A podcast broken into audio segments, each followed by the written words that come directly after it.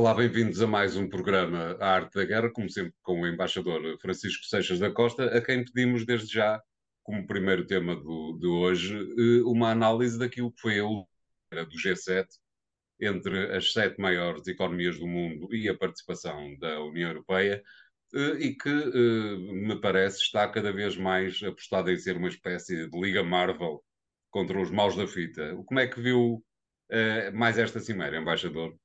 Eh, o G7 hum, tem sido influenciado nos últimos anos uh, pela conjuntura internacional e pela circunstância, em particular no último ano, uh, de, da guerra na Ucrânia, destacar os Estados Unidos e tornar os Estados Unidos predominantes, eu diria, no quadro da Aliança Ocidental.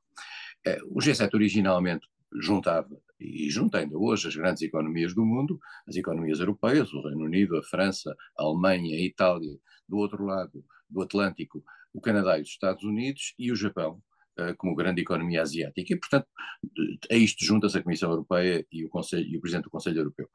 Uh, no passado, uh, era um fator de regulação, no fundo, que ajudava os grandes países capitalistas a garantirem ou a tentarem encontrar posições de natureza comum que se pudessem refletir nas várias outras instâncias in, in, eh, intergovernamentais em que estão presentes. Uh, quer, querem, em particular, nas, nas, instituições de Bretton Woods, no Banco, no Banco Mundial e no Fundo Monetário Internacional.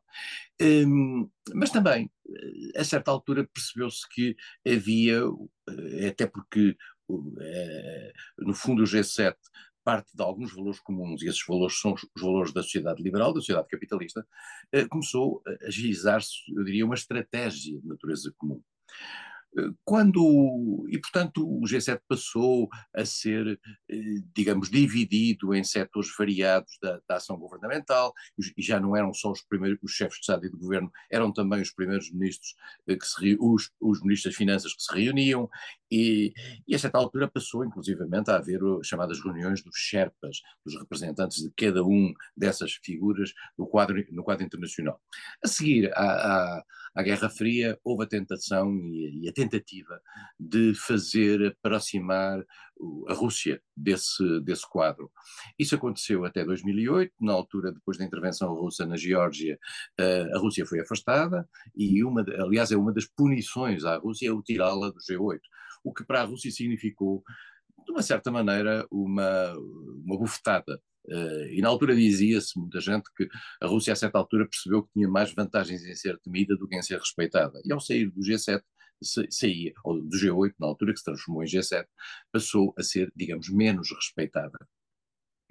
O G7 uh, percebeu as suas limitações quando foi da crise financeira de 2008 e por isso mesmo uh, incluiu-se e alargou a sua dimensão para o G20. O G20, que são cerca de 20 economias mundiais, que representam cerca de 85% da, do, do, PIB mundial. E o G20 tinha um caráter, eh, eu diria, menos sólido naquilo que era o, o comungar dos princípios, mas apesar de tudo, eh, tinha um, era uma, um, um fórum muito alargado, particularmente de tentativa de regras de governança internacional. Eh, a politização, digamos, e a ideologização destes dois grupos uh, acabou, no fundo, por limitá-los. E, e, o G7 hoje, o que é que foi este G7 uh, em Hiroshima? Foi, no fundo, a oportunidade que os Estados Unidos tiveram para mostrar a sua força, vamos ser claros, sobre a Europa, como o António Liacha disse, um, ehm, e aproveitaram inclusivamente para dar mais um palco de visibilidade ao presidente da Ucrânia, eh, no sentido de garantir uma espécie de grande apoio por parte do G7 ao presidente da Ucrânia. Todos os países do G7 apoiam fortemente a Ucrânia. Só que houve aqui um, pequeno quiproquo. Uh, tradicionalmente, o G7 eh, costumava convidar algumas economias mais desenvolvidas eh, que não, que não faziam parte do G7 eh, para fazerem para virem ao café, como costumava dizer o presidente Lula. O, o Brasil era um deles, a, a, Índia era outro, a China era outro no passado, o, o, a Coreia do Sul. Ora bem, o que, é, o que é que desta vez resolveram fazer? resolveram convidar a Índia e o Brasil, mais algumas economias do Sul, digamos, tipo, tipo eh, Indonésia, eh, Coreia do Sul, eh, no fundo, eh, para tentarem alargar um certo espaço de apoio às políticas comuns. Só que aqui há um problema, que esse problema foi, foi vítima desse problema o Brasil. O Brasil não estava à espera que Zelensky aparecesse. Zelensky é uma surpresa. E quando o Brasil e a Índia estavam convencidos que estavam a ser chamados ao tal cafezinho uh, e no fundo lhes estava a ser dado uma, um lugar especial, eles verificaram que afinal o grande convidado era Zelensky. E ao ser Zelensky, isto torna para o Brasil, que era um país que estava a tentar manter uma posição de um certo equilíbrio entre a Rússia, a China e, por outro lado, o mundo ocidental, tornou muito incómoda essa situação. E, portanto, eh, depois há aqui um quiproquo sobre o Brasil encontra-se com Zelensky ou não, o Lula encontra-se com Zelensky ou não, o Narendra Modi, o indiano, encontrou-se com Zelensky, Lula não se encontrou, parece que houve um problema de agenda, mas nós sabemos o que é que são os problemas de agenda, disfarçam outro tipo de problemas. E, portanto, neste momento, ao não ter se encontrado com Zelensky neste contexto, ao não querer também, depois no final disse que sim, mas depois já era tarde, o Brasil, de certa maneira, a meu ver, pode ser que eu me engane, uh, entrou numa via de não retorno relativamente à sua, à sua impossibilidade de ter um espaço de mediação no caso ucraniano. E, portanto, este é o ponto, digamos, mais saliente. Quanto ao resto, a agenda do, a agenda do, do, do G7 foi uma agenda de apoio uh, à, à Ucrânia, digamos que uh, os países que, que, estão, que vão a Ramstein, os 50 países que vão a Ramstein, estavam, o, o essencial estava ali, aqueles que pagam, uh, e portanto foi mais um palco para, para Zelensky, que, que aliás uh, foi levado, e quando digo foi levado, estou a falar mesmo no plano físico, foi levado pelos franceses, o que também me faz pensar, e podemos falar a seguir, da, de que Zelensky, uh, de, que, de, que, a França está a querer criar aqui um novo papel. Mas, portanto, voltando finalmente só para fechar o G7. O G7, de certo modo, eu não diria que partidarizou-se, mas ficou muito preso a uma agenda americana e, e já se percebeu... Eu posso, de alguma maneira, embaixador, se me permite que eu interrompa, essa agência, um, agenda do G7 pode inclusivamente, e depois nomeadamente dessa, desse performance com a visita, o convite ao Brasil, pode acabar por eh, contaminar a agenda do G20. A agenda do G20 já estava contaminada, porque é, curiosamente quem vai ter o próximo G20 é a Índia. Certo. E a Índia decidiu fazer uma das reuniões de natureza sectorial do G20 na Caxemira. Exato. Caxemira é essa que é contestada, como nós sabemos, pelo Paquistão. E a China que não tem nada a ver com isso, mas tem ela própria um conflito com a Índia numa outra área, na, na, na sua fronteira, decidiu não ir para áreas contestadas, isto é, decidiu não, não ir à, à reunião que tem lugar na Caxemira, dando um sinal que tem áreas contestadas e que não se deve fazer reuniões nas áreas contestadas. E, portanto, eh, o G20 vai ser mais complexo, vai ser mais problemático e, naturalmente, os Estados Unidos e os países ocidentais não vão dominar o G20 o que vai acontecer no G20, como, já, como aconteceu já há meses, é pura e simplesmente a não existência de conclusões porque não há consenso mínimo ao nível do G20. Enquanto ao nível do G7 há consenso para conclusões, eh, algumas, pode não haver consenso para conclusões na área climática ou coisas do género mais técnicas, mas na questão essencial da guerra e da paz que está transportada para a agenda do G20, aí há, há consenso. E, portanto, o, nós vamos ter um G20 mais complicado, mas isso também é natural, porque é aquilo que se vive na sociedade internacional e a China, que tem uma grande importância no G20 e vai estar no G20, Uh, o Brasil, que vai estar no G20, a Índia, que ela própria vai ser, a, a, digamos, a gestora. Própria... Vamos ter aqui uh, muito para falar. Exato. Uh, muito bem, obrigado. vamos fazer aqui o primeiro intervalo do programa de hoje. de hoje. Voltamos já de seguida com o segundo tema. Até lá.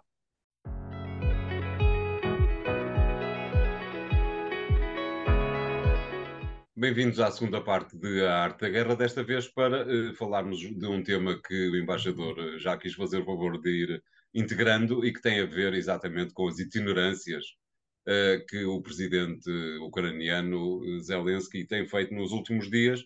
Esteve uh, no G7, como já observámos, esteve também na, na Cimeira da Liga Árabe, aonde chegou, tendo sido recebido pelo vice-presidente da Câmara de Meca, e esteve, uh, tem estado em várias outras uh, localidades.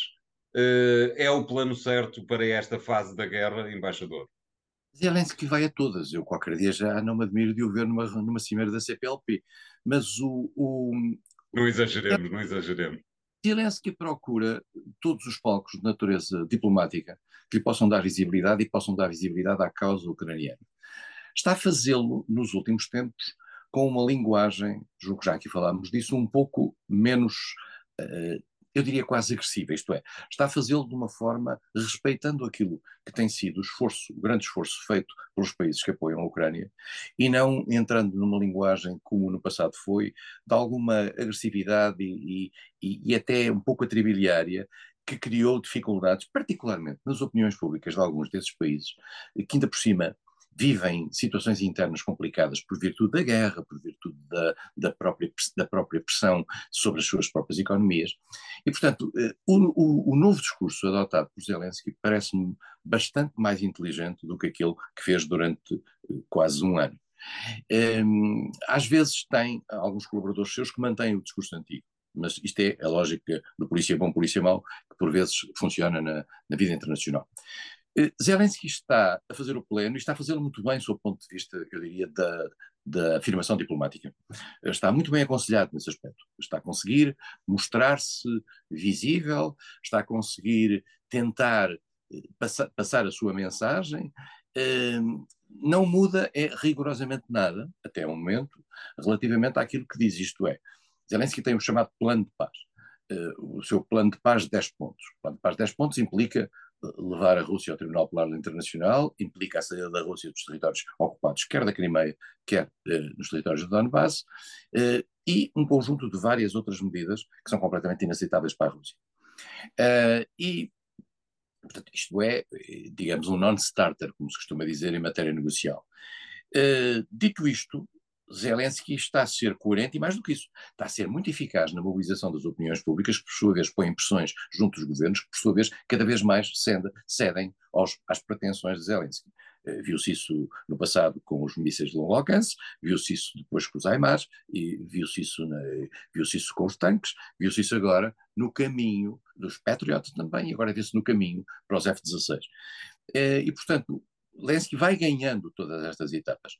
Uh, e, e, portanto, uh, de certa maneira, a pressão que existia sobre ele no sentido de fazer uma contraofensiva rápida que pudesse justificar aquilo que era o apoio internacional, deixou de existir, isto é, há um pouco a noção de que agora, particularmente depois da situação em Bakhmut, uh, que a Ucrânia tem que se reorganizar antes de fazer o tal, a sua contraofensiva, e, e por isso mesmo Zelensky tem espaço para andar um pouco pelo mundo. Eu gostava só de sublinhar a seguinte: eh, eu disse há bocadinho, a França, através de Macron, que, que, nós sabemos que no passado teve em relação a esta guerra sempre várias posições, não, não são antagónicas, mas são, apesar de tudo, evolutivas. Uh, Macron foi o último a fechar a porta com, com Putin, uh, Macron disse coisas relativamente à posição ucraniana que nem, for, nem sempre foram simpáticas para a Ucrânia, mas a Ucrânia sabe que, apesar de tudo, a França é um grande país, e mais do que isso, a França é o único membro permanente do Conselho de Segurança que a União Europeia tem. Além disso, a França foi escutada, por exemplo, na China. E Macron, que também nunca fechou as portas à China, isso é um ponto muito importante, quando a China também apresentou as bases para um processo de paz, Macron teve o cuidado e a genialidade, eu diria, diplomática, de, de dizer que não fechava essa porta. E, e, nós também, aqui entre nós, temos que perceber que, que um presidente de um país que está sob guerra e num estado de tensão, a probabilidade de cometer erros é muito elevada qualquer declaração de Macron pode ser mal entendida, pode ser mal interpretada. E por isso mesmo, Macron tem vindo a crescer neste seu, neste seu esforço no seu, e no seu papel. Eh, posição essa que, no fundo, lhe reforça, digamos, a sua, a, a sua representatividade interna, e ao ter essa representatividade interna e, no, e, e, o mundo ao ver que ele tem essa representatividade naquele mundo eh, não russo dentro da Ucrânia, também de certa maneira qualifica-se perante quem apoia a Ucrânia. Isto é, aquela voz é a voz da, da Ucrânia. E isso tem o vindo a fazer crescer. Portanto, agora, cometendo menos erros, ele, sob o ponto de vista diplomático, está a fazer um percurso sem falhas. na minha opinião. Uh, e mais do que isso, esta circunstância de estar sempre nas televisões, estar sempre nas nossas televisões todos os dias, eu admiro-me como não há mais t-shirts à venda daquele género, eh, faz com que as opiniões públicas façam, coloquem muita pressão sobre os seus governos e os seus governos começam a ceder sistematicamente e faseadamente às, aos vários pedidos. Eu só temo, mas isso agora é um temor que eu tenho, porque é um temor que, é, que tem a ver com a NATO e que tem a ver com todos nós. Eu só temo que este movimento para o Zelensky, que pode levar até os aviões, etc., e é natural que leve, não se transforme num dia numa vontade de alguns países europeus, países NATO, de enviarem tropas para a Ucrânia, não cobertas pela NATO e não decididas pela NATO, mas como forças estrangeiras de apoio à Ucrânia a nível individual a nível de, de, de, um determinado país NATO. Isto é, estas forças ao estarem ali serão lidas, ou seriam, gostaria esses países que fossem lidas, como força de apoio à guerra da Ucrânia, mas não necessariamente envolvendo o país na guerra da NATO. É evidente que isto tem uma leitura do outro lado completamente oposta e podemos, digamos, a Rússia pode ler isso como uma entrada da NATO. Eh, esse problema existe, porque nós sabemos, vale a pena também dizê-lo, e não se diz muito, há muitos estrangeiros neste momento a lutar na Ucrânia ao lado dos ucranianos. Mas muitos estrangeiros.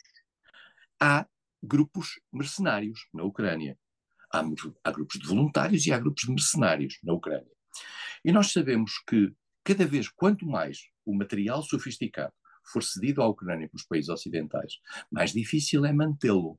E a manutenção não se vai fazer a revisão à Polónia, de um, de, um, de, um, carro que está, de um carro de combate que está perto do Donbass, que são uns milhares de quilómetros para irem. E, portanto, a tentação de levar pessoal de outros países para ali é muito forte. E isso pode internacionalizar a guerra e trazer o conflito para um patamar eh, que nenhum de nós gostaria. Eh, há também uma outra questão, pedi-lhe, embaixador, uma pergunta, uma resposta rápida sobre esta matéria. Eh, há uma questão que creio que importa também analisar, que é a seguinte: a Moody's, por exemplo, a agência de notação financeira, disse recentemente que uh, analisou recentemente as dívidas, como faz constantemente, as dívidas, da, as dívidas soberanas de, de uma série de países e relativamente à Europa explicou que, para já, e o para já é que me parece importante de, de referir, para já o esforço de acompanhamento e de financiamento da guerra na Ucrânia ainda não afetará uh, as notações uh, da dívida, das dívidas soberanas europeias. Mas um dia isso pode acontecer. Como é que será nessa altura? Bom, muito daquilo que, for, que foi o apoio militar dado uh, à Ucrânia no primeiro ano tem a ver com a disponibilização de mecanismos e de equipamento e que já estava, digamos, nos arsenais desses países. Uh, o impacto agora de, de, de, dos novos compromissos de natureza financeira uh, sobre os orçamentos é este ano, é o ano de 23, e por isso mesmo as agências de notação olharão para isso.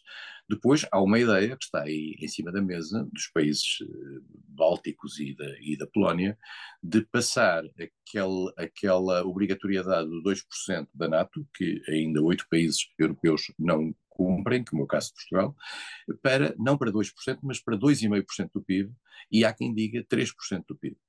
E, portanto, aí estaríamos manifestamente a, das duas uma, ou a restringir outro tipo de despesas, e resta saber se havia margem de capacidade política para impor uh, a restrição de outro tipo de despesas, porque aí são as despesas sociais as primeiras que, que vêm, claro. que vêm baila, uh, ou então entramos num ciclo de dívida e o ciclo de dívida faria esses países, particularmente alguns, no caso da Polónia, que não é, a Polónia não é membro do euro, mas passar os limiares.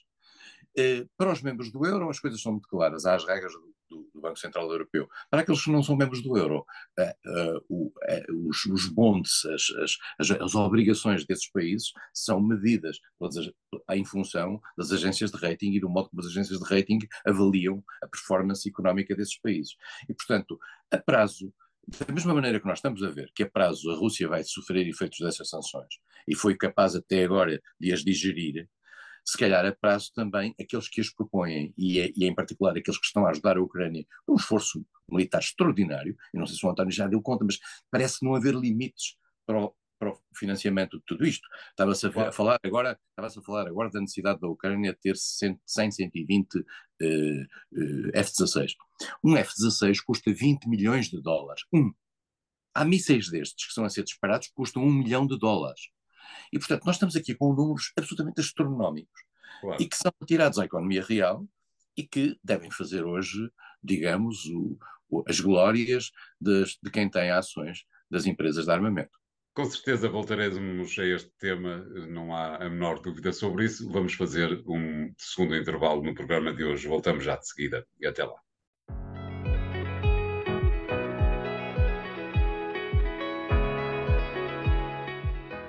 Bem-vindos à terceira parte da Arte da Guerra, desta vez para darmos um pequeno salto à Espanha, onde há eleições não, eleições gerais, eh, eleições locais, mas que eh, muitos vaticinam ser o princípio do fim da, eh, de Pedro Sánchez. Parece-lhe que isto poderá acontecer, embaixador? Já tivemos alguns fins anunciados de Pedro Exato. Sánchez, conseguiu a última da hora, digamos, de uma nova vida.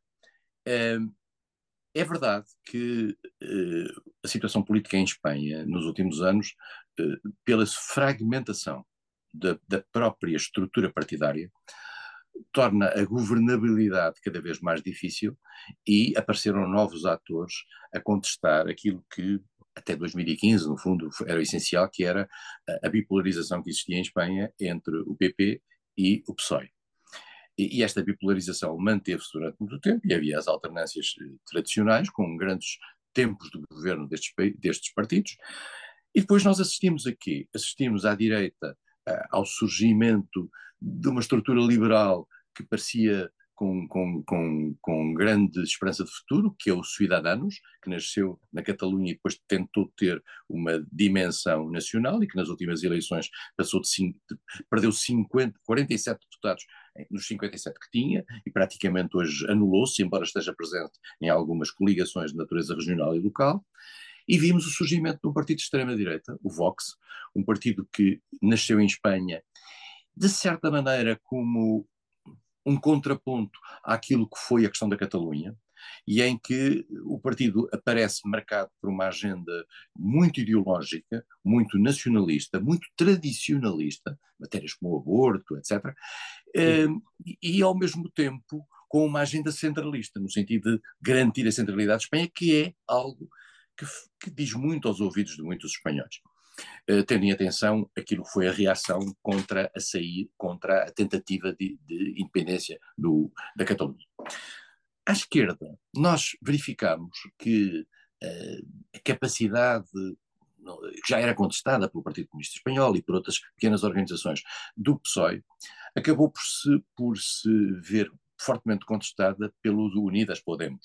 E o Podemos era, um, é uma estrutura de mais extrema esquerda, uh, mais à esquerda, de gente que vem de várias fações de esquerda ou até da esquerda do PSOE em alguns casos, e que, a certa altura, se tornou relevante na sociedade espanhola.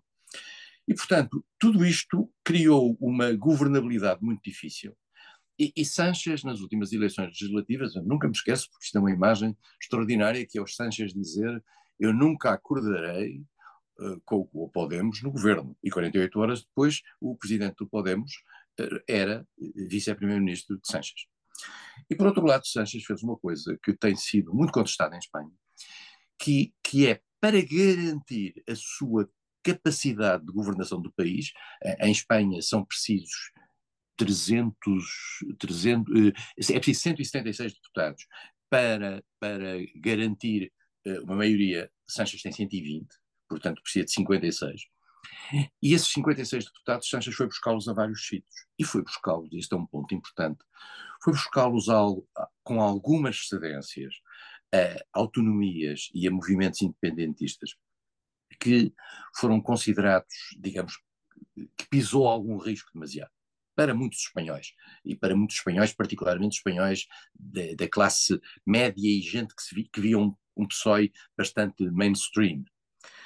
Uh, em particular, uh, há um grupo que é o Bildu. O Bildu é um grupo que, que no fundo, substitui o Batazuna, que era a, a ala política da, da ETA, e o Bildu uh, o R. Batazuna foi, foi proibido e criou-se o Bildu.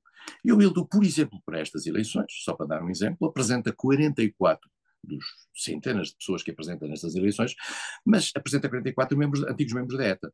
E mais do que isso, apresentava sete membros da ETA que tinham sido condenados uh, por crimes de sangue. Estamos aqui já num linear, digamos, de, de alguma credibilidade democrática. Isto não era proibido, uh, mas era complicado. E, portanto, nós estamos a caminhar para as eleições uh, regionais de, de dia 28 de maio, na qual, na qual vão a jogo eh, as, as direções de 12 das 17 autonomias espanholas, as mais importantes só são em 2024, as, as, as, que faltam, as cinco que faltam, e temos aqui uma série de conselheiros municipais, um pouco por toda a Espanha. Isto vai ser um excelente, digamos, barómetro sobre como é que está, embora nós saibamos que as eleições locais têm sempre dimensões locais, mas é evidente que vai-se tentar perceber o que é que isto vai dar, em que medida é que o governo de Pedro Sanches consegue segurar-se.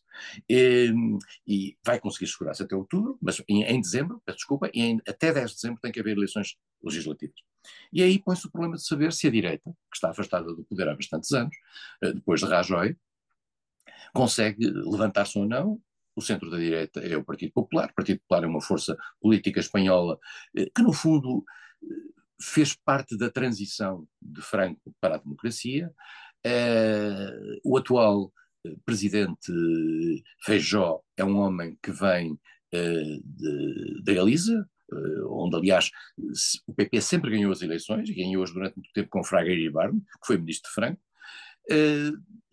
Feijó o PP teve várias direções e teve direções com bastante sucesso, lembramos da Aznar, Rajoy por algum tempo, e depois, quando entrou na oposição, eh, ficou com Pablo Casado. Pablo Casado era uma figura, eh, era um jovem que tinha um discurso de centro, mas um discurso não muito apelativo, aparentemente, para o eleitorado de, de, de conservador. E agora foram buscar uh, Feijó, eh, depois de, de, uma derrota, de uma derrota importante por parte de, de Casado, foram buscar Feijó. Mas Feijó também é ameaçado por alas mais populares. Isabel Dias Ayuso, que é Presidente da Comunidade de Madrid, é uma das figuras muito populares eh, em Espanha e aparece ali como uma, uma, possível substituição e ela faz neste momento... Ela não desmente, aliás, não é verdade? Ela, ela votou o Feijó, mas diz, esperem que eu continuarei cá. Exatamente. E ela tem uma, uma, uma coligação com o que resta do Podemos em Madrid, ou peço desculpa, do Cidadanos em Madrid, e, e, tem um discurso muito apelativo e teve uma gestão da pandemia eficaz e vista como, como eficaz. E já fez a ponte com o Vox também. E já fez a ponte com o Vox. E a questão do Vox é a questão, eh, eu às vezes acho que não há fronteiras, não há fronteira do Caia o saber se o PP, se ganhar, se faz alianças ou não faz alianças com o Vox, a si e a mim, muita gente, faz ecoar uh, um debate nacional português. Uh, e, portanto, nós estamos aqui para tentar perceber se a, a extrema-direita espanhola uh, é capaz ou não de se, de se, aliar, ou se a direita espanhola é capaz ou não de se aliar à extrema-direita. É isso que estamos, que a estamos resposta a é sim, a resposta é sim para todas as geografias, mas tendemos a fazer de conta que somos um caso especial. Não, já aconteceu em Espanha, já, isso aconteceu, uh, julgo que em Castilha León, e, e, e, há uh, coisas locais, bastantes locais, sim, onde o Vox se, se, se alia à, à extrema-direita. Vamos ver o que é que isto aponta. As eleições de 28 de maio já nos vão dar uma ideia. Convém dizer, no entanto, uma coisa: é que a economia espanhola não está mal, Uh, o crescimento não está mal, o desemprego não está mal, e nós sabemos que nestas questões de eleições, quando chega o momento do voto, uh, o modo como as pessoas sentem os bolsos é basicamente aquele pelo qual respondem. Claro. Mais um tema, um tema para seguirmos com algum cuidado. Dentro de duas semanas cá estaremos com certeza a pedir ao embaixador que analise os resultados dessas eleições. Muito obrigado. O programa Arte da Guerra fica hoje por aqui. Continuem a seguir-nos no podcast que encontram de, sobre de todos os programas eh, nos sites do Jornal Económico. Até para a semana. Obrigado.